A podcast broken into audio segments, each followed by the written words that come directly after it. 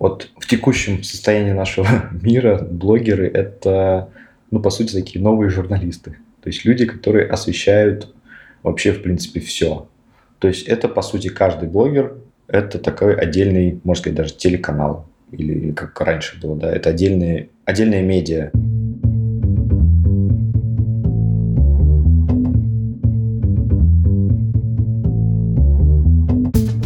Привет, я Юра Агеев, и это 149 выпуск подкаста Make Sense. Вместе с гостями подкаста мы говорим о том, что играет важную роль при создании и развитии продуктов.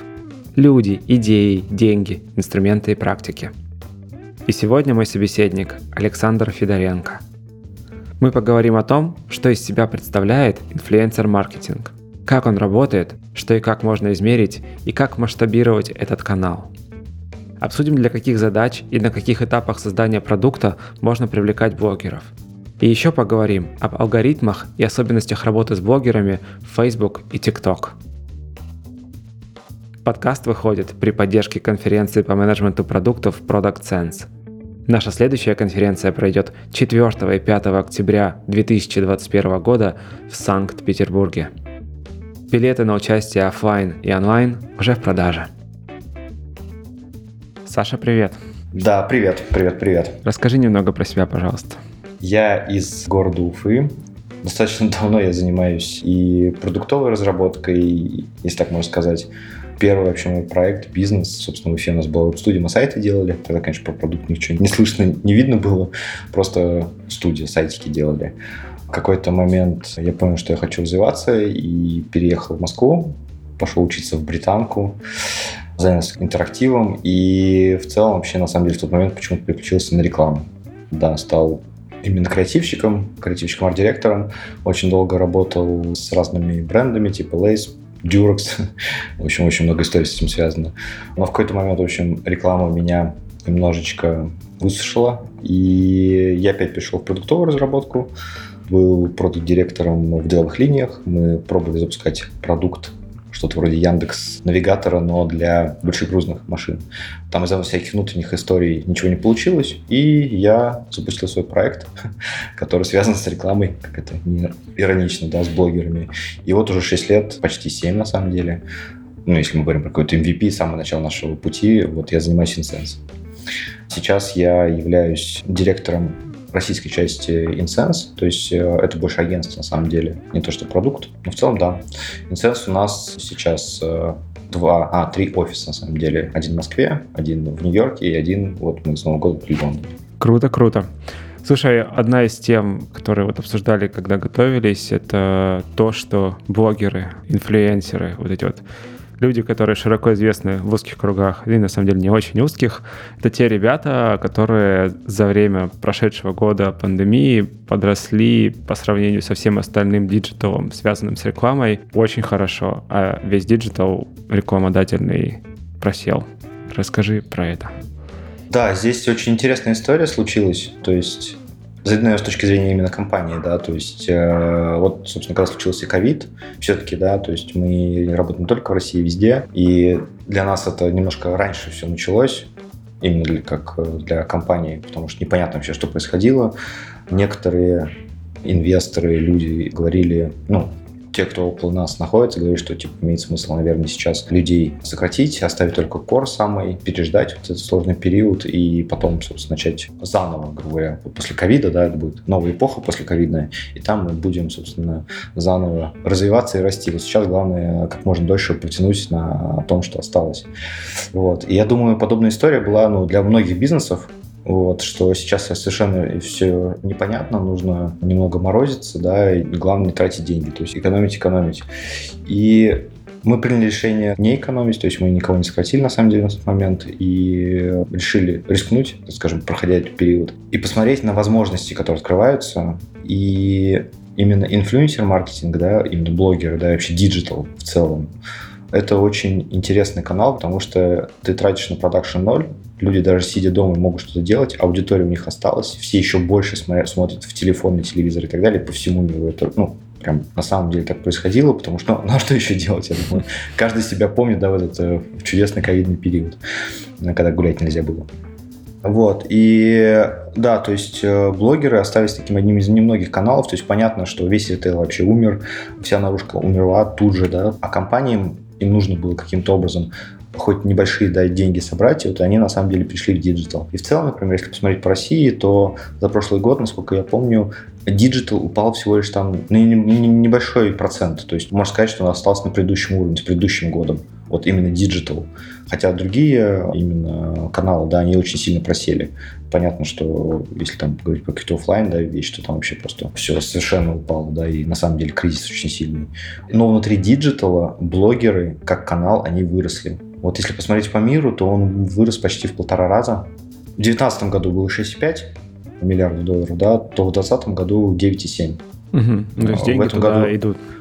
Да, да, ну потому что, собственно, да, вот такая история. То есть вот есть компания, да, вот я на своем примере объяснил, что типа либо сокращаешь бюджет, ну, то есть нужно сокращать бюджет и так далее, но в любом случае те компании, которые решили развиваться, да, они ищут каналы, и блогеры это один из таких самых понятных, ну, насколько это возможно вообще, если вот. говорить про, да. про блогеров, да, канал, у кого есть аудитория живая. Вот. А что из себя блогеры представляют как канал? Канал дистрибуции, маркетинга, ну, то есть всего вот этого? Слушай, недавно как-то, знаешь, так с друзьями в баре обсуждали, и появилась интересная такая мысль, что вот в текущем состоянии нашего мира блогеры — это, ну, по сути, такие новые журналисты. То есть mm. люди, которые освещают вообще, в принципе, все. То есть это, по сути, каждый блогер — это такой отдельный, можно сказать, даже телеканал или как раньше было, да, это отдельные, отдельные медиа. И чем дальше, тем это будет еще больше усиливаться. Ну, потому что, если посмотреть на американский, да, тот же рынок, там есть э, селебы, именно селебы, которые вышли исключительно из Инстаграма или там Ютуба, да, которых, ну, по сути, сейчас являются такой прям, полноценной медийной личностью, наравне там с э, звездными там музыкантами, телеведущими там, или актерами причем там подписчиков может быть даже быть больше. То, как меняется мир за счет как раз-таки упрощения того, что ты можешь контент очень просто делать, снимать и так далее, да, и люди фактически, да, становятся теми, кто несут какую-то идею, и у них есть своя армия фанатов. Ну, как, я не знаю, там, раньше у Битлз был, да, то есть сейчас просто вот этих Битлз очень много. Сейчас я ни в коем случае не хочу обидеть фанатов Битлз и Битлз, да, если кто-то каких-то блогеров, которые не очень, скажем так, обладают интеллектуальными способностями, но Просто они находят свою аудиторию. Вот ну смотри, вот если продолжать аналогию с медиа, да, то до восхода интернета даже такой график был, где реклама в печатных медиа идет вниз, а в интернете идет вверх. Ну, по сути, да, ты приходишь в редакцию, говоришь, ребята, я хочу прорекламировать рояли, очень хорошие, можно мне разворот, пожалуйста. Что-то типа того. Да, да. С блогером. Ну, то есть... Да, если мы вот продолжаем аналогию с медиа, ну, то есть по факту идея продолжает существовать.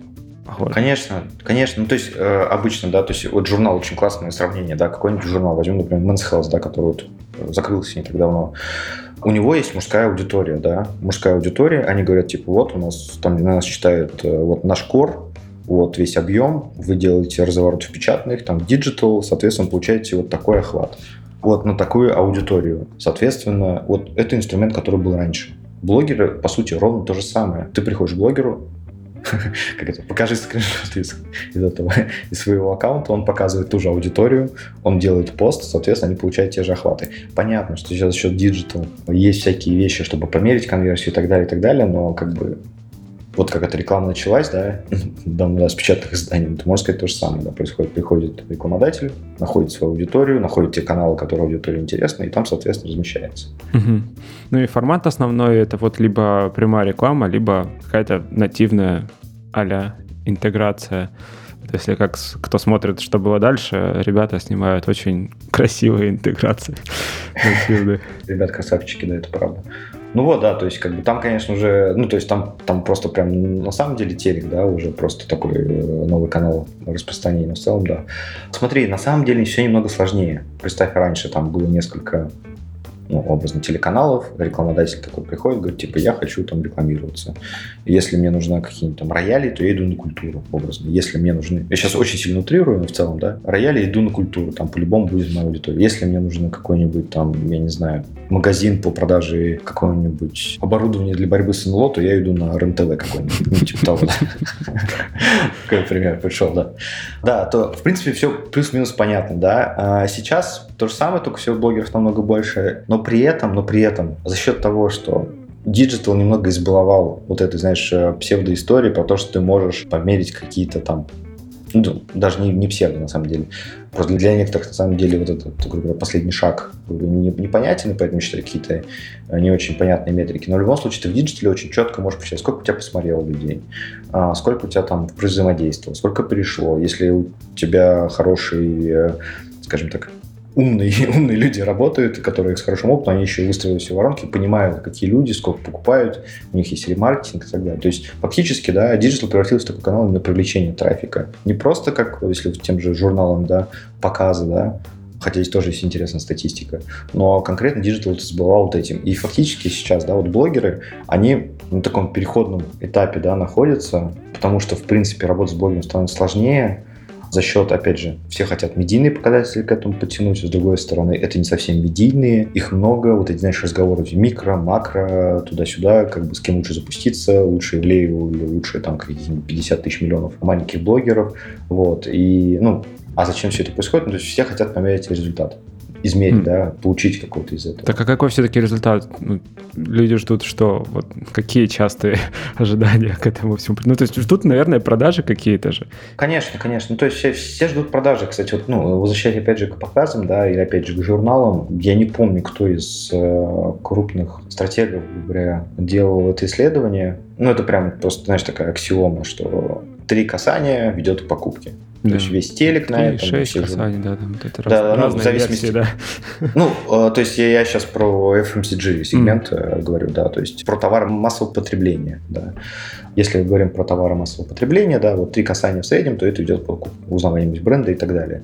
Если говорить про покупки, Тут немного сложнее, да. И опять же, блогер как канал это сложный канал. Почему? Потому что ты не просто пришел на какой-нибудь канал, журнал, да, у которого там 10 миллионов, 20 миллионов э, ежедневно посещают, ты пришел к блогеру, у которых там есть какое-то количество подписчиков, его смотрят, и тебе таких каналов нужно много. То есть фактически это сравнить как вместо одного журнала договориться с многим.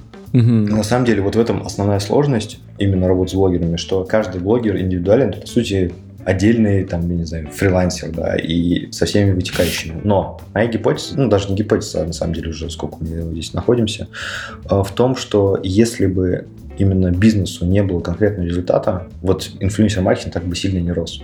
Ну, то есть, как бы это было? Ты попробовал, типа, не срослась, по сути, юнит экономика, ты ушел. Они офигеть как растут, даже в пандемию. И это не просто так. Хм. То есть бизнес результат есть. Просто сейчас и мы там некоторые, ну, очень большой объем работы сделали для того, чтобы понять, как это делать, как именно бизнесу приносить пользу. Я думаю, попозже мы наверное, затронем этот вопрос, но в целом, да, если вы прямо говорите просто работа с блогерами, он дает рост некоторым бизнесам прям точно. Иначе бы весь так рынок не рос. А почему некоторым? Ну, слушай, это... Ну, в смысле, это зависит э, от товара, это зависит от чего? Это абсолютно точно зависит от товара. Ну, то есть а, не все, то есть, ну, то есть такой не тогда все. не все можно продавать через блогеров. Не все, абсолютно не все. Слушай, у нас когда давно, давно, давно был кейс про то, что а, это, блин, потрясающий. В общем, какой-то завод по производству покрышек для всяких белазов, ну, в общем, огромных машин, короче, ты знаешь, которые там на карьерах возят там, уголь, что-нибудь там добывают. Угу. Ну, то есть, представляешь, да, вот эти вот огромные, там, по 3 метра покрышки, вот, и, в общем, э, захотели ребята продвигать через блогеров. Вот как ты думаешь? Много ли есть аудитории у блогеров, которые захотят купить такие покрышки? Ну, для машин. Ну, вот, я не знаю, сомневаюсь. Ну, мало ли. Ну, мало ли, ну, может быть, там какой-нибудь дичь, типа, серии там на Москву Сити поставить какой-нибудь бассейн в виде покрышки, я не знаю. Ну, что-нибудь типа только того приходит в голову, да. Вот, но в целом кажется, что немного. И да, это такой момент, что просто не все бренды хорошо зайдут э, в блогеров, это точно. Знаешь, есть вот э, у каждого, ну, по сути, да, то есть э, блогерская комьюнити, скажем так, вот Про что, кстати, очень многие бренды забывают, именно про глобальные сейчас бренды говорю, не про большие, ну, не про маленькие проекты, именно про большие всякие международные бренды. У блогеров есть внутренние, короче, какой-то комьюнити там в чатиках и так далее. То есть, грубо говоря, если кто-то что-то где-то накосячил, из бренда. плохо с блогером, uh-huh. из, бренда, из бренда, да, плохо поступил с блогером, то это моментально просто вот через эти чатики, там вот реально, знаешь, как есть Darknet, да, вот, а у блогеров есть свой блогернет, я его так называю. Короче, это мгновенно становится понятно. Для этих брендов или там проектов тут же повышается прайс. То есть понятно, что чем больше факап, тем больше вот эти отношения, но в любом случае, да, то есть у блогеров помимо там внешнего они есть еще внутренние, то есть они все между собой общаются.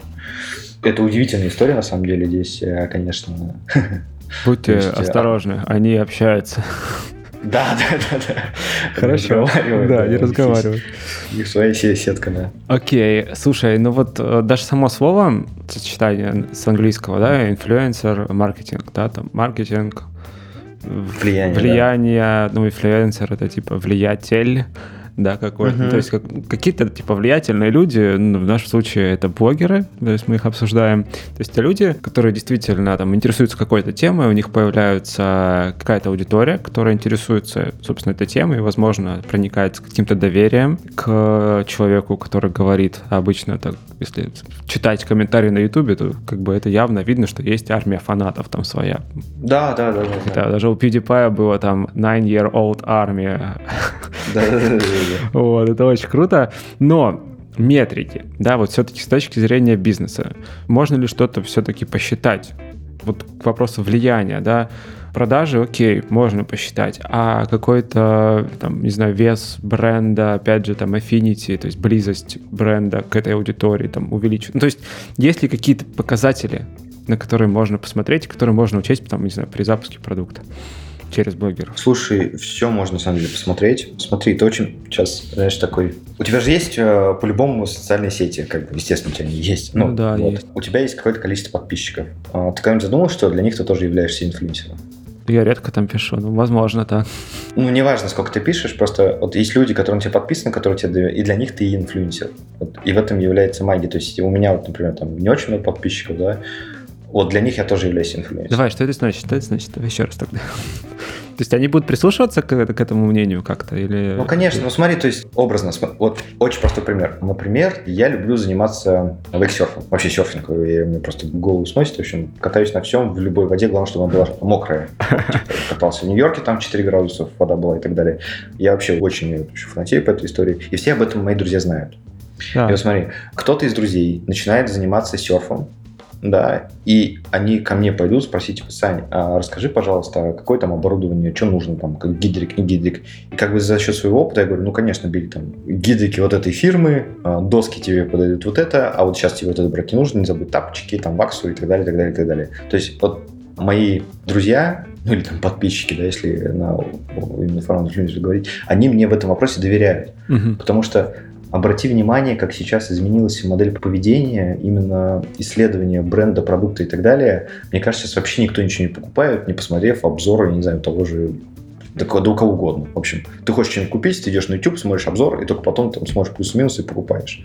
Более того, сейчас за счет как раз-таки ковида изменилась модель поиска того, что ты хочешь. Ты, например, хочешь себе какой-нибудь ты, например, девушка хочет себе платье, вот, и она заходит в Инстаграм и смотрит там разные платья, и находит то платье, которое ей нравится по фасону, да, там именно таргетинг срабатывает, еще что-нибудь, но фактически именно исследование, поиск того, что хочется, оно происходит через социальные сети.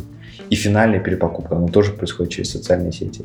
И вот, ну, в этом как раз-таки есть, опять же, одна из вещей, почему там инфлюенсер маркетинг растет и так далее, и почему именно блогер является таким очень каналом именно влияния, да, то есть именно того, что твоему мнению доверяют. Вот основное, что. Вот, то есть это не просто реклама какая-то из сети, mm-hmm. а вот то, то, что и твое мнение. И на самом деле, если посмотреть, вот э, там, грубо говоря, раньше, если про Россию говорить, да, вот у нас там один из первых инфлюенсеров, это Лебедев был, если там, кто знает, да. То есть у него был ЖЖ-канал, который там так далее, он рекламирует и так далее, и он сам даже говорил, я помню, не, не помню, в каком старом очень интервью о том, что типа, ну, в студии это все хорошо, но зарабатываю я на... Я посты на пишу, да. Да, да, да. Это, и это было, это еще было задолго до, до Инстаграма. То есть, ну, это на самом деле так. То есть, это не что-то новое. Инфлюенсер-маркетинг, он был всегда. То есть, всегда же были звезды, да. Всегда же звезды рекламировали там часы. Всегда, ну, футболисты, там, Ну, хоккеисты. это да, это да. Слушай, вот вопрос тогда, знаешь, какой интересный Мгм, возник. на- Наверное, он очевидный, но почему компания это сама инфлюенсером? Ну, то есть она является инфлюенсером, компания сама по себе. И, и почему тогда нужно вот это мнение дополнительное? Смотри, возьмем, например, Nike, да? Они охренеть какие инфлюенсеры, по сути. Ну, то есть, как бы, ты, когда становишься фанатом бренда, да, вот именно там адвокатом бренда, Мгм. да, то как бы тебе вообще, то есть я буду покупать только Nike, мне там на Adidas Reebok вообще плевать, в общем, я фанат.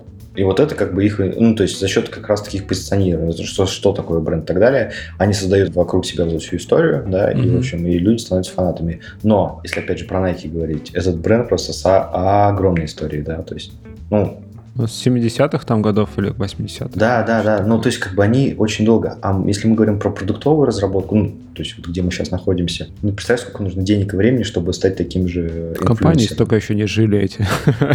Конечно, ты понимаешь, да, то есть мы младше, ну, в смысле, мы еще это не доросли, да, что, чтобы быть каким-то инфлюенсером настолько, насколько Nike есть, насколько Apple, насколько, не знаю, кто там. Да, ну, то есть фактически да. действительно получается, что вот это вот личный бренд построить ну, несколько проще. Это не просто, но проще, Конечно. чем Nike. И тогда в каком-то смысле компания, там бренд, продукт, приходя к этому блогеру, условно покупает частичку этого самого влияния как раз не бренда, его а влияние, его влияния. мнение. Вот, наверное, здесь правильное слово по-русски это мнение будет, да. Мгм. То есть я считаю, что вот, вот эта машина классная, да. То есть, я не знаю, там, если из блогера взять, если кто автотематикой интересуется, там академик, да, он вот топит за Range. Мне кажется, я не знаю, Range ему платит, не платит, но как бы вот он фанат Range Rover, и просто я думаю, он им и как бы эту марку там продвинул и так далее, вот просто счет того, что он его любит. И все вот с какого-то времени, если ты начинаешь долго смотреть академика, то ты начинаешь хотеть купить Range Rover. Вот хочешь или не хочешь, да, то есть это сейчас просто вот один пример, да, то есть его мнение о том, что что-то классно или не классно, да, даже если не классно, он это любит, оно, знаешь, как заражает, то есть это честная история. Потому что когда ты видишь баннер, ты как бы за этим ничего не видишь. А когда ты смотришь э, за чело- ну просто знаешь, как это еще немножко сложность именно влияния в том, что социальные сети немного обесценивают, с одной стороны, формат дружбы, вообще, да, то есть, хоп, чувак тебя нашел, да, ну, и он же в друзьях, да, у меня там в Фейсбуке такое, там, полторы тысячи тысяч друзей. Я, их я больше половины вообще их ни разу не видел. Друзья, да, ну, как бы. Вот. там Но в целом, да, за счет как раз таки диджитализации, да, вот эти вот э, отношения, да, оно немного упрощается, немного короче. То есть ты можешь пообщаться с кем там угодно, там, не обязательно там из своего города, из своей страны. То есть вот, вот это вот Слушай, коммуникация а- наименьшей. И, в да. принципе, ощущение того, что это друзья, да, что ты им можешь доверять, потому что ты же на него подписан, ты же знаешь, что он там, Вот. я не знаю, То есть выстраиваются он ел. отношения какие-то такие заочные с э, виртуальной... Да, за кулисье да. такое, знаешь, за кулисье. То есть ты можешь посмотреть там, что происходит у какого-то там человека, который тебе интересен. Там, я не знаю, я на Шварценеггера подписан, ну, просто вообще просто обожаю, да. То есть то, что он выкладывает, очень круто. И ты так, знаешь, как будто бы ты просто, я не знаю, у него дома там гуляешь. И ощущение, что, знаешь, такое какая-то связь появляется. Вот он будет там какой-то протеин рекла- рекламировать, я, блин, его пойду и куплю. Потому что, ну, типа, блин, ну, что друг посоветовал. Вот. Вопрос э, был, ну, в смысле, так начал рассказывать про влияние, про то, как именно измерять, да, э, вообще, в принципе, работу с блогерами. И здесь вот к чему мы пришли, что, опять же, вот здесь вот все предыдущие тезисы, которые, да, говорил, что вот есть, собственно, огромный объем влияния у блогера, да, что блогер это как, по сути, отдельный медиаканал, с которым нужно работать, уметь и так далее. И на самом деле можно очень здорово подходить именно к стратегии работы с авторами, ну, то есть мы их называем авторы на самом деле, или креаторы, авторы, которая бы именно помогла решать разные задачи. Какие задачи могут быть? Запуск продукта, понятное дело, история, да, Мгм. то есть ты можешь, в общем, во время запуска строить знания, потом ты поддерживаешь аудиторию, потом делаешь какие-то конверсии. Ну, такая, если очень упрощенная, да, воронка. Вот. Так блогеры могут работать на все, на, На все этапы этапах. воронки. Мгм. Абсолютно на всех. Просто, опять же, нужно понимать, как с этим работать. И опять же, за счет, опять того, что канал сложный, нужна экспертиза. То есть не то, что блогеры не работают, вы, вы их не умеете просто готовить. Интересная история, да, вот сколько мы работаем, есть некоторые бренды, у которых юнит-экономика сходится только на блогерах, ты говорил уже, да. Почему это происходит? Как раз это магия влияния. Что, типа, я говорю другу, что, чувак, вот тебе, чтобы там кататься на серфе, нужно купить на самом деле не доску, как ты хочешь, да, а купить классные себе тапочки. Купи тапочки, и будет все классно. Ноги не будут мерзнуть в холодной воде, и ты будешь просто офигенно кататься. Он такой, блин, ну, типа, наверное, да. Вот, и он идет и покупает тапочки потому что он об этом даже не думал. Он мне доверяет, и поэтому пойдет и купит. И вот здесь вот эта штука срабатывает, что есть вот эта магия, с одной стороны, да.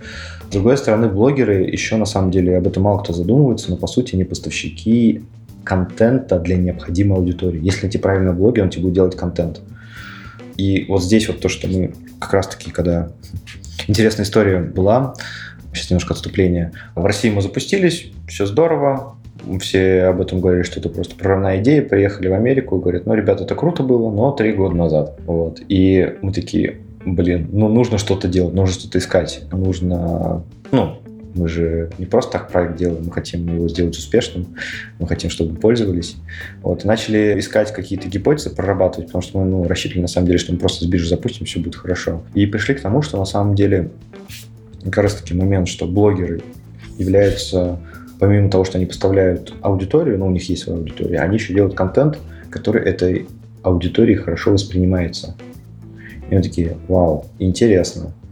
И фактически, если взять блогеров, да, и его контент, его лицо, и совместить это с пейдом, то есть с таргетингом, то получается отличный инструмент, который поставляет тебе постоянно контент, постоянно, который воспринимается лучше аудитории, да еще и от лица, все это вместе дает как раз-таки магию и дает именно масштабирование. То есть и вот мы в 2017 году сделали первый этот запуск пробный, именно запустить таргетированную рекламу от лица блогеров uh-huh. вот, э, для Nestle Fitness и журнала. То есть мы сделали первый проект с Машей Горбань, что вот именно от лица блогера мы запустили таргетированную рекламу. Вот. И результаты были очень крутые сработала магия. Магия, знаешь, какая? Что когда ты листаешь ленту, ты не всех людей, на которых ты подписан, помнишь. Хм. А тут ты видишь именно аватарку блогера, ты видишь, что это блогер. Там написано, конечно, написано, что спонсор, но в любом случае это блогер, и у него какой-то контент. И ты на нем задерживаешь чуть дольше, чем если бы там был, например, Nestle mm-hmm. или любой бренд. И срабатывает магия. Магия в том, что нейронка Фейсбука определяет, что этим контентом заинтересовалось чуть больше. Понимаешь, да? Mm. И CPM снижается за счет этого. Ну, то есть, потому что Facebook думает, что человеку этот контент более интересен, чем реклама. Он на самом деле более интересен, потому что он сделан как, в принципе, лента. И тогда все метрики снижаются. Mm. И вот чем дольше, тем больше вот этого происходит. А, Чтобы ты понимал, вот branded content, ты слышал, есть такой тул именно в Фейсбуке, это когда именно от лица блогера запускаешь таргетированную рекламу, то есть блогер может зайти в себе приложение, отметить бренд, например, L'Oreal, и L'Oreal может у себя на странице Фейсбука запускать рекламу от его лица. Но вот именно вот этот механизм мы делали сильно раньше, чем он в Фейсбуке появился. И один очень крупный, очень-очень крупный бренд, и, к сожалению, да, не могу говорить, и вряд ли когда-нибудь. Достаточно значимый объем бюджетов перевел с телека на блогера. То есть, ну, представляешь, насколько это круче работает, если даже такой кейс случился. Ну, смотри, вот ты как раз ты адресовал тот самый вопрос, который у меня лично тоже всегда возникал uh-huh. при размышлении о блогерах. Блин, ну они заканчиваются. Особенно если ты сидишь в какой-то там узкой нише, и у тебя продукт, ну вот, Господи, мы обсуждали, да, перед, перед да, созвоном, да. что я работал в кинотеатрах, а, там, в автоматизации кинотеатрах, и у тебя 1200 кинотеатров. я не уверен, да. что, во-первых, у них есть блогеры и так далее. Ну, короче, рынок конечен. И блогеров, соответственно, ну, будет меньше, чем нужно, скорее всего, для того, чтобы совершить нужное количество касаний. И вот эта штука, про которую ты рассказал, да, там, branded content, uh-huh. это как раз обход, то есть совмещение перформанс-маркетинга с инфлюенсер-маркетингом. Да, это измеримый инфлюенсер-маркетинг, что мы пробуем с Фейсбуком делать. Угу. Мы разные подходы. Вот смотри, здесь как раз-таки вот получается именно про вот ту воронку, про которую я говорил. Что, например, возьмем какой-нибудь продукт, который хочет выходить, ну, пускай будет в Америку, все хотят выйти в Америку, да, какое-нибудь приложение, да, смотри, например, у этого приложения есть хорошие бюджеты на рекламу, Угу. Ну, типа там 100 тысяч долларов в месяц образно. Обычно что делают? SEO, да, какой-то объем, ну, то есть как пишут статьи там и так далее, вот, все эти моменты, да, то есть понятно, что заливают трафиком Google, Facebook, все что угодно, и немножко направлять на блогеров. И, в принципе, да, вот они вот в общий поток, э, вот, э, в принципе, всех этих проектов, которые в Америке много встают. И если у них денег много, то они хорошо, ну, в принципе, это для любого работает. Но можно же зайти немножко по-другому. То есть найти авторов, может быть, даже если много денег крупных каких-то селебов, да, которые бы рассказали, да, там в нескольких постах желательно про свой продукт, вот, и, возможно, да, с этого даже бы ничего особо не получилось, ну, именно каких-то конкретных продаж, но про него бы узнали, вот, это именно, типа, знаешь, типа верхний. Может быть, какой-то спецпроект бы даже можно было бы сделать именно с блогерами. Про то, что, типа, вот выходит продукт, там он классный, он там приложение, он мне помогает, ли ля И именно на протяжении какого-то времени блогер про это расскажет, что он с этим продуктом на самом деле взаимодействует не раз, а много раз, ну, несколько, да. Тогда доверие еще больше происходит. Что потом происходит? Вот сделали первый шаг, можно сказать, что рассказали. Дальше можно СМИ запустить, пиар какой-то сделать, что, типа, вот такой блогер рассказал про продукт интересный. То есть, получается такая некая экосистема едем дальше. Дальше, соответственно, нам нужно вот именно собрать аудиторию, которая бы посмотрела этот пост, было бы неплохо с точки зрения Facebook это сделать с помощью инструментов Facebook, да, именно про брендинг контент, если мы говорим, то потом можно вот от этих же блогеров запустить рекламу уже в очень коротком формате, что там есть логотип обязательно, есть какой-то call to action, но контент именно блогера, да, что мне очень нравится это приложение, оно мне там помогает что-то там, готовить классно, например.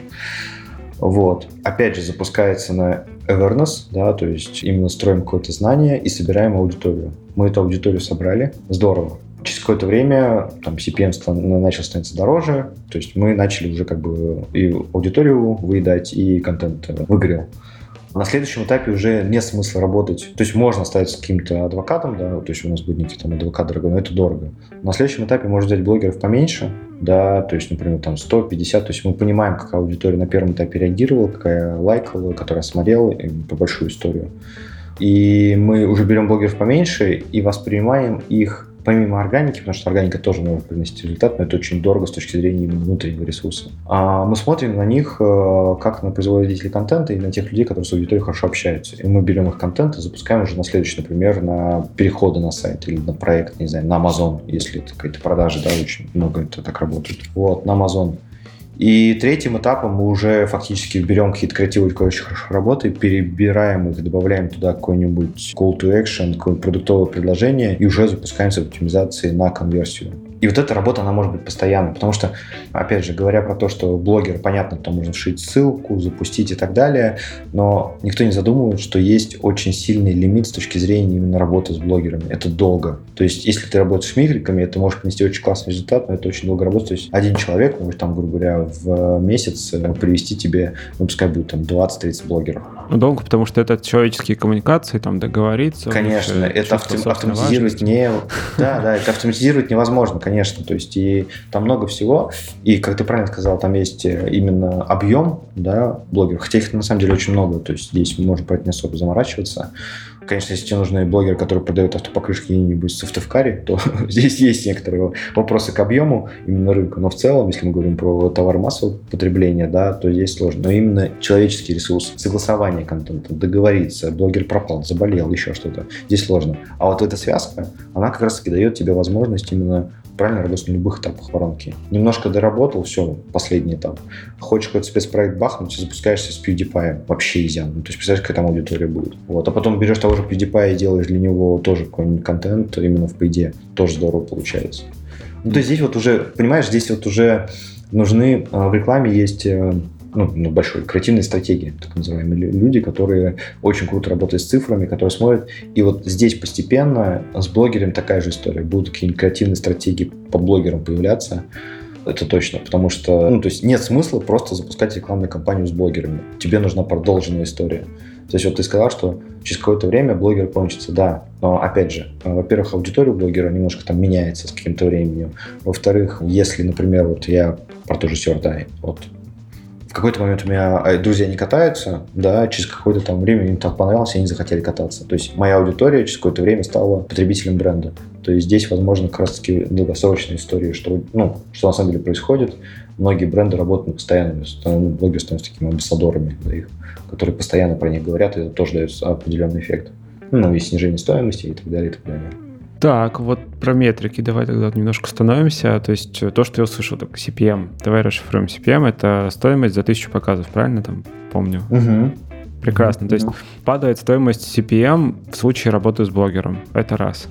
Да, да. Это уже даже не гипотеза, это уже проверено. В основном, то есть если мы берем именно... Смотри, здесь очень важный момент разделять, что очень сильно путают э, разные бренд-менеджеры, если мы говорим про рекламный рынок, что CPM есть органический, это, ну, странно считать его так, но в любом случае он есть, да. А есть CPM, который вот в PD, да, берем Facebook, запускаем таргетированную рекламу, вот про это. Я говорю про этот CPM, который да. в, в Фейсбуке. А такой и здесь очень Органически, ну, когда блогер просто публикуется, а, там ага, тоже, в общем, так как это, знаешь, такая какая-то... Нужно как-то посчитать блогеров, давайте попробуем посчитать э, стоимость контакта, стоимость CPM, стоимость там, клика. Стоимость просмотра какой-нибудь. Стоимость просмотра и так далее, да, именно органические. Но это обычно все дороже. Но здесь нужно понимать, что это все как раз-таки умножается на влияние, так. да, которое обычно в итоге в конце воронки приводит к лучшим результатам. Каким, ну, то есть, вот каким ресторанам? То есть там еще было про вовлеченность мы говорили, то, что у людей она повышается как-то в процесс? Или что? Ну, смотри, ты про CPM, да, спрашивал. То есть мы разделили CPM на органический и Платный. пейдовый. Да. да. Платный CPM снижается за счет того, что в ленте в Инстаграме, где угодно, в ТикТоке тем более, да, сейчас, это выглядит как, ну, ну как нативная контент, история, который... да, типа человек, да, да, да. которого это ты знаешь, то, что публикует. Ну, то есть, даже смотри, ты можешь даже его не знать, но контент выглядит не рекламно. Mm. Вот это очень важный момент. То есть у тебя не срабатывает рефлекс перемотать. Потому что на телеке это у тебя рефлекс переключить, ну, типа, когда реклама запускается, ты еще старый, да, переключаешь канал. А на, ну, в Инстаграме или там в ТикТоке, где угодно, это свайп, да. То есть uh-huh. контент рекламы тоже свайп, я не хочу его смотреть. И за счет того, что как раз-таки блогерский контент ты не листаешь так быстро обычно, то, соответственно, и показ становится дешевле. Так, окей. Это CPM. А что касается именно конца да, воронки CPA, да, вот эта история. Например, у нас CPA – это добавление товара в корзину. То есть мы это все настроили, у нас пиксели хорошо работают. Ну, то есть мы понимаем, что это задействие. И смотри, если брать блогеров, то единственный вариант какие-то там вообще клики совершать или вообще отслеживать, да, то это блогеры, по-моему, от 10 тысяч в Инстаграме, которые могут добавлять ссылку. Так. Да, то есть ты к этой ссылке добавляешь UTM-код и понимаешь, откуда сколько пришло. Ну, в Ютубе вот. в описании тоже вроде там ссылки можно. И в Ютубе, да-да-да, в Ютубе, естественно. То есть в Ютубе, да. на самом деле, CPA-история, она сильно проще работает, потому что, как бы, у тебя а, контент не сгорает через сутки. Угу. Вот, в Инстаграме все сильно сложнее именно как раз-таки из-за этого. Опять же, да, то есть дополнительная, да, нагрузка на именно создание контента, потому что через сутки контента не будет. А угу. в Ютубе человек разместил, да, пост, и он как бы висит очень долго почти всегда. Вот. И здесь получается, что органически именно измерять можно за счет UTM, э, да, UTM-меток, который блогер, который больше 10 тысяч. Но если мы измеряем именно CPA, который ведет к финальной там, оптимизации, за счет как раз таки снижения стоимости показа, то очень часто происходит так, что и... Короче, ты охватываешь больше э, объема аудитории, Соответственно, чем больше объем аудитории ты охватываешь, соответственно, у тебя и объем тех людей, которые кликнут, увеличивается, именно аудитория. И механизму, ну, нейронки и Фейсбука проще найти тех людей, которые mm. совершат покупку. Понимаешь, да? Mm-hmm. То есть, опять же, верхняя воронка увеличивается, за счет как раз-таки людей, да, которые посмотрят. И, соответственно, за счет того, что увеличится верхняя часть воронки, нижняя часть воронки тех людей, которые там есть, их тоже становится больше. Понятно, что здесь есть вопрос, который поспорить, но на нашей практике именно так и происходит. Ну, что контент есть, есть э, аудитория, и, соответственно, нижняя часть воронки тоже за это оптимизируется. Здесь, на самом деле, еще важный момент обсудить, рассказать, да, что есть очень прикольная история, что можно аудиторию блогера тоже использовать в том плане, что не прям всю аудиторию, а аудиторию, которая взаимодействовала с постами блогера, ну, с постом, который делал для рекламы, можно на ее основе делать лайк. И это еще как бы супер фича, скажем, киллер фича, да, которая тоже очень сильно оптимизирует э, как раз-таки низ воронки. А это как это работает? Ну, в смысле, я понимаю примерно, как там лайк строится из готовых там базы мейлов, телефонов и прочего. Да, смотри, если мы говорим классический инструмент branded content, то мы можем взять блогера, он сделает пост для нашего бренда, отметит его там, и э, люди такие, посмотрели пост, и потом я могу на эту, так как, смотри, это появляется страница Фейсбука, я могу потом на эту аудиторию, которая будет взаимодействовать, делать дополнительные, mm. дополнительные какие-то истории. Вот. Есть более сложные, но это будет уже какой-то в формате э, нашей рекламы, как мне очень хотелось. Но у нас есть э, возможность работать не только с аудиторией, которая сделала именно пост. Uh-huh, uh-huh. То есть и лайк строить, и собирать аудиторию, то есть более такая глубокая работа. Я понял. С этим тоже круто работать, потому что ну, это аудитория, да, то есть аудитория автоблогеров, например. Людей, которые интересуются авто, да. Так. Сейчас мысль пришла. Во-первых, хочется сказать, что такое лайк. Я очень долгое время слышал эту фразу с понимающим видом, да. кивал, и потом выяснилось, что я не понимал до конца, да. Ну, это, по сути, построение аудитории, похожей на ту аудиторию, информации, которой вы уже владеете в каком-то виде. То есть вскармливает, да. эта аудитория скармливается в Facebook, наверное, в других тоже есть соцсетях похожая история, и он находит людей, похожих максимально по каким-то там критериям, которые он сам, видимо, определяет на этих людей. Да, да.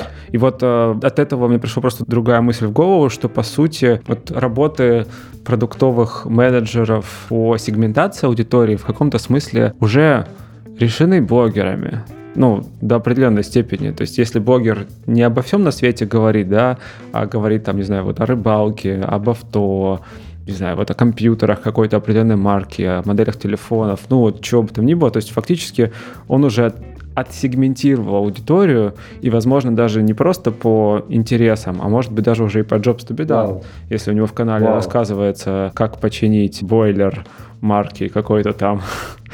Вау. Слушай, на самом деле это очень классно, да, то есть я об этом... Блин, круто, да. То есть смотри, то есть получается, за счет инструментов там, разных там поиска блогеров можешь найти, ну, например, ты сформировал себе портрет твоего идеального клиента, да, вот ты его сформировал. И фактически ты находишь блогера, который ты предполагаешь, что вот эти люди есть, угу. и ты можешь очень просто это протестировать, да, то есть блогер может от твоего лица вот эту информацию донести, сказать, чуваки, вот эти бойлеры, они охрененно работают. И все такие, о, да, классно, чувак, ты классно разбираешь бойлер, пойду посмотрю. Блин, это реально же очень круто. Ну, то есть, как бы, это даже не инструмент, например, именно, знаешь, как-то привлечение трафика, инструмент тестирования гипотез. Ну да, валидация. Вау. Круто, да, интересно. Круто, блин, это очень здорово. Э, надо попробовать как-нибудь. Блин, слушай, прям очень круто. Мне прям вот, ты знаешь, такой, типа, бам, ламочка зажглась. Очень здорово. Да, да, да, да. Это прям пушка. То есть не обязательно даже крупных блогеров, да, берем каких-то мелких, но которые, например, там про что-то рассказывают. И к ним можно тестировать гипотезы. Это правда. Слушай, я на самом деле здесь хотел момент по поводу лук-лайка сказать. Я вообще, в принципе, про Facebook алгоритм, я думаю, просто, ну, не все хорошо с этим разбираются. Не вдавались э, в подробности. Мы так достаточно много и плотно с Facebook общаемся. Короче, цель всей этой истории с Фейсбуком, да, у Фейсбука, точнее, любой, на самом деле, социальной сети, которая представляет рекламные кабинеты, им важно, чтобы клиент, на самом деле, кто бы что ни говорил, был счастлив, да. То есть mm. они хотят, чтобы бизнес у клиента рос. А, клиент бизнеса, все, окей, ладно. Да, да, да, да, да, да, да.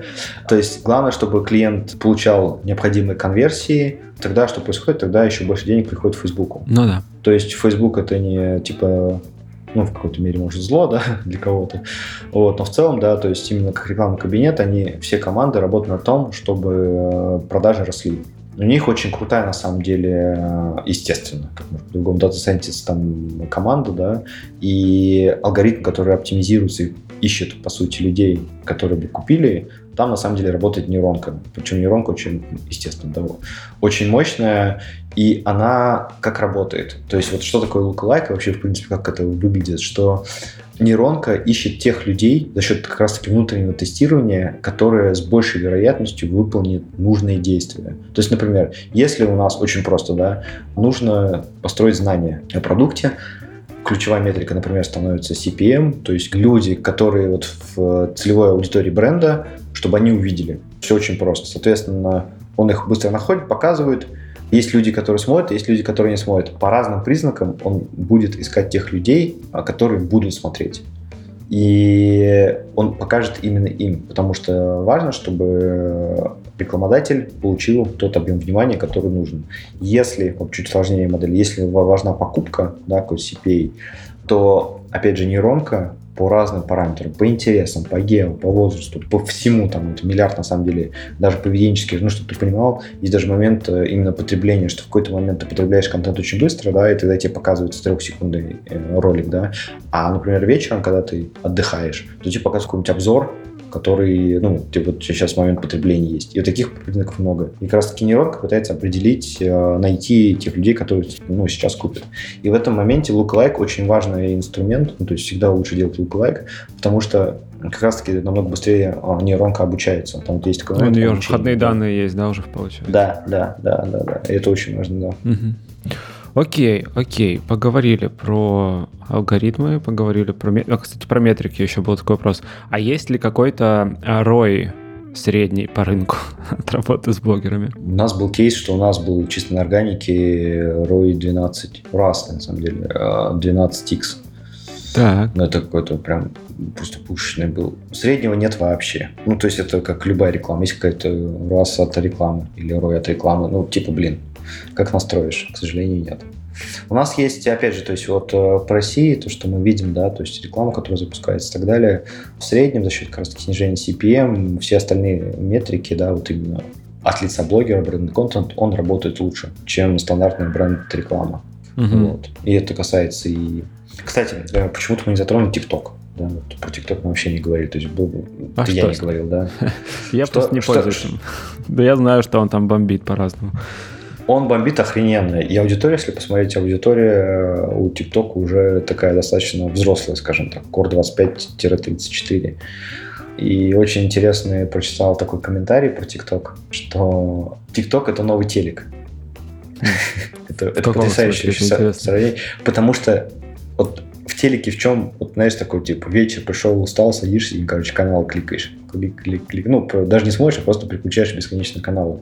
А ТикТок это то же самое. То есть ты даже не переключаешь канал, он тебе сами переключаются. Mm. ты за 15 секунд, которые не ставишь, ты и в этом, мне кажется, основная фишка, что это просто старая модель поведения в новом мире, да, она так вот э, взаимодействует. Мне прям это очень мысль понравилось, и мне кажется, в этом основной прикол, что это только видеоконтент, а видео, опять же, телек, да, то есть... Да, да, да. И его встроенный в модель поведения, то есть адаптированный к этой модели поведения. Да, да, да, 15 секунд короткий. И причем, опять же, то есть количество всегда перерастет в качество, это 100%. Да, и некоторые тиктоки, опять же, они очень крутые, то есть и осмысленности и так далее. То есть говорить о том, что он только какие-то совершенно глупенькие малолетки, да, уже совершенно, совершенно не так. То есть там на самом деле есть всякие интересные вещи, там кто что-то делает, там строит спорта много, ну то есть в зависимости от того, что ты хочешь смотреть. Там как раз-таки алгоритм настроен то, чтобы тебе показывать то, что тебе нравится, да, вот. И чем больше тебе нравится, тем тяжелее оттуда вырваться. Это интересно. Я вот, несмотря на то, что не пользуюсь, я, конечно, интересуюсь. Буквально там на днях смотрел какое-то интервью, которым рассматривали ТикТок. И вот, если я правильно понял из этого интервью, что один из основных драйверов там, дистрибуции контента это как раз вирусная модель. Ну, то есть контент там должен завируситься, чтобы получить широкие охваты. Или да, так. Все так. Но, Но. возвращаясь к той модели, которую мы тогда запустили с Фейсбуком. То же самое мы сейчас можем делать и для ТикТока. А. На самом деле, через какое-то время уже это из бета-версии выйдет. Но по запросу это можно. Можно от лица блогера также запускать пейт. Угу. С кнопочками, с кликами, с измерением. И сейчас, так как, э, опять же, вот если кто хочет запустить продукт, и выходишь на ту же Америку. В общем, просто TikTok сейчас там, знаешь, такой андеграунд, очень круто. Ну, потому что там заблокировали и так далее, но он растет в любом случае, потому что это такая немного полулегальная тема, очень интересно. Вот. И фактически очень дешевые, очень дешевые охваты. Там они просто стоят копеечные. Вот. И вот именно связка блогер плюс paid, она как бы охрененно работает за счет того, что дешевый контакт, есть переходы, все это можно иметь. Ну, то есть, понимаешь, да, mm. блогерский контент, причем ты как бы в ТикТок не сделаешь баннер, он просто вообще не будет работать. А ты можешь найти тиктокера сделать, ТикТок, даже вот во всех гайдах ТикТока на, на русский не, не, не делай рекламу, делай ТикТок. Вот. Но это типа основная тема. И вот тебе делать ТикТок, ты его запускаешь, там у тебя появляется кнопочка, которую ты все читаешь. Единственная там сложность, конечно, сейчас вот ну, тоже такой момент, что пока не очень хорошо работает CPA-модель с точки зрения сайтов, ну, типа стеночку покупку мерить. Это вот немножко ну, Там ссылок нет что... или что? Не, не, ссылка, как раз таки, если пейт запускаешь, то там все есть. Там кнопка появляется, и как бы все это изменить. Клики можно измерить и так далее. Но оптимизация на CPA не очень работает для веб-версии. Это то же самое есть на самом деле немножко у Инстаграма такая болезнь, но намного лучше только. Потому что все это открывается в инстаграмовском или тиктоковском веб-вью. Понятно. И это нужно тоже, кстати, учитывать, что в социальной сети открывается собственный браузер, который хреновый. Да, да, да. И там, и там. Ну, типа, в каком-то лучшем, но в любом случае, да. И вот здесь как бы появляются некоторые моменты. Поэтому все, что касается установок приложений, отлично работает. Все, что касается внутри приложения, тоже как бы это все там прокидывается здорово. Но если это на сайте, вот всякие эти моменты, то это работает немножко сложнее. Вот, либо какую-то специальную версию делать под это. Но в целом, угу. в целом так. Поэтому, если, в общем, хочется запустить э, в Америке какое-то, не знаю, приложение для Медитация. для гадания на картах Таро, то а, вот сейчас вообще ТикТок самое, самое то вообще полетит просто на ура. Окей. А, слушай, давай понемногу финалиться. Ты давай, чуть-чуть да. раньше упомянул про то, что ну, с блогерами сложно работать, э, ну, неочевидно и так далее, и так далее. Давай попробуем ты попробуешь, наверное, скорее. Три совета, которые помогут не то чтобы предусмотреть какие-то трудности, но хотя бы адресовать их потенциальные вот такие сложности. О чем стоит подумать, если ты вдруг решил начать работать с блогерами, чтобы продвигать свой продукт? Вот так. Слушай, знаешь, за что я люблю продуктовую разработку? Так. Такой вот вопрос. Это за то, что основная фишка в том, что не результат важен, а скорость тестирования гипотез и вообще объем этих гипотез. Ну, мне кажется, это основная вообще, вот, в принципе, продуктовый подход, это то, что ты делаешь машину, которая тестирует гипотезы. Uh-huh. Постоянно. И, этом, и в этом основная работа. Вот с блогерами, вообще, в принципе, с рекламой ровно то же самое. Мне кажется, этот подход, он вообще, в принципе, в текущем нашем времени, он идеально подходит. Тебе нужно постоянно тестировать. И вот первое, что нужно понять, что не будет такого, что ты там Хотя нет, для кого-то, может, сработает. Но типа с первого раза маловероятно, ну как любой стартап, любой проект, да. Скорее всего, с первого раза там не полетит ли там с первого месяца. То есть нужно какое-то время потестировать гипотезы. И здесь то же самое. Нужно брать и тестировать одного блогера, другого, в один подход, другой, на верхний этап воронки, на нижний. То есть именно, если говорить про первую вещь, что именно необходимо тестирование гипотез работы с блогерами. Под, подбор, проверка, да. действительно, да. Угу. Это работает вообще для всего. Это для любого бизнеса. Ну, то есть вот этот продуктовый подход, это вот, ну, типа, я не знаю, как бы самый основной подход к любому бизнесу в любых аспектах, в любых там процессах, внешний, внутренний и так далее. Это вот всегда работает. Это работает идеально. То есть ты делаешь процесс тестирования гипотез, там, грубо говоря, при хорошей команде одна из 10 точно срабатывает, да, вот тут ровно то же самое. Угу. И если есть возможность взять людей, которые экспертны в этом да, направлении, то лучше таки взять. Либо агентство, либо люди, как бы сейчас людей все больше и больше, да, которые с блогером уже работали потому что у них уже как бы есть. И помимо всех инструментов, которые предоставляют блогерские, ну, инфлюенсер-маркетинг платформы и так далее, то есть они все есть. Но в любом случае здесь очень важный момент остается, знаешь, как на кончик пальцев у людей. Uh-huh. То есть вот люди, которые экспертны, потому что они знают, где постраховаться, где там блогеру правильно написать и так далее. Этот момент в любом случае будет. То есть вот второй совет, если есть возможность привлечь экспертизу, опять же, как продуктовой разработке, да. чем самому растить экспертизу, куда дешевле ее привлечь, да, то есть вот привлекаешь экспертизу, и тогда, в общем, какие-то моменты с точки зрения блогерства получается сильно проще именно коммуникация с блогерами, поиск блогеров и так далее. И третий момент – это придумывать, как прикрутить блогеру paid. Это то, что, ну вот, Facebook сейчас очень сильно говорит о том, опять же, за счет того, что сейчас Apple перестал делиться данными, через какое-то время еще Google то же самое сделает. И основное, то, что сейчас драйвит вообще, в принципе, бизнес, ну, именно с точки зрения маркетинга, да, это креатив. А блогеры, блин, это поставщики этого креатива. И вот очень важно, чем раньше, тем лучше начать вот эту вот, э, комбинацию именно блогерства mm. и пейда находить и находить именно экспертизу. И, скорее всего, здесь экспертизы особо не купишь, потому что, опять же, все идет с крупных брендов, да, ну, таких международных. И в рекламных группах обычно блогеры это в пиар-департамент относятся, а paid это медийный департамент, они совершенно никак не связаны, и экспертиза не пересекается. А вот здесь нужно да, кросс пересечение. Кросс, да, да, да, это кросс должен быть. И таких, ну, людей, ну, людей, проектов, их вообще очень мало. И в этом направлении сейчас, опять же, с Фейсбуком будем делать какой-нибудь э, вебинар, еще что-нибудь, ну, чтобы именно вот эту вот вещь э, прокачивать, да, чтобы помогать вот это находить. Но сейчас, к сожалению, это в последней части она очень сильно не Да, с другой стороны, а с другой стороны, кто первый оседлает волну, тот и первый покатится. Да, да. Мы с 17 года уже там. Ну, Здорово, здорово. Круто. Да, да, да, поэтому, да. Саш, спасибо тебе большое, что нашел время поговорить. Было очень интересно. Очень было приятно пообщаться, да. да. Было весело и интересно. Надеюсь, на- на- на- надеюсь, слушателям было тоже полезно. Я очень хочу, чтобы на самом деле в целом, да, в принципе, проекты, продукты э, находили новые возможности развиваться. Вообще, в принципе, да, вот этот подход продуктовый, опять же, мне очень близок. И надеюсь, что вот такие новые форматы МГП работы с блогером, что это не просто там глупенькие школьники, да, на самом деле вообще не так, могут дать какие-то вещи. Одна да, даже фича, то, что ты придумал в плане того, что это возможность тестирования каких-то гипотез, мне, мне кажется, вообще пушка. Мы точно ее попробуем. Здорово. Ну что, тогда до встречи. Пока-пока. Все, давай, хорошего дня, всем счастливо. Итак, в этом выпуске подкаста Make Sense вместе с Александром Федоренко мы поговорили о том, что из себя представляет инфлюенсер-маркетинг, как он работает, что и как можно измерить и как масштабировать этот канал. Обсудили, для каких задач и на каких этапах создания продукта можно привлекать блогеров. И еще поговорили об алгоритмах и особенностях работы с блогерами в Facebook и TikTok. Подкаст выходит при поддержке конференции по менеджменту продуктов Product Sense. Наша следующая конференция пройдет 4 и 5 октября 2021 года в Санкт-Петербурге. Билеты на участие офлайн и онлайн уже в продаже. Если вам понравилась информация, которую вы услышали, пожалуйста, поделитесь ссылкой на выпуск со своими друзьями, коллегами, знакомыми.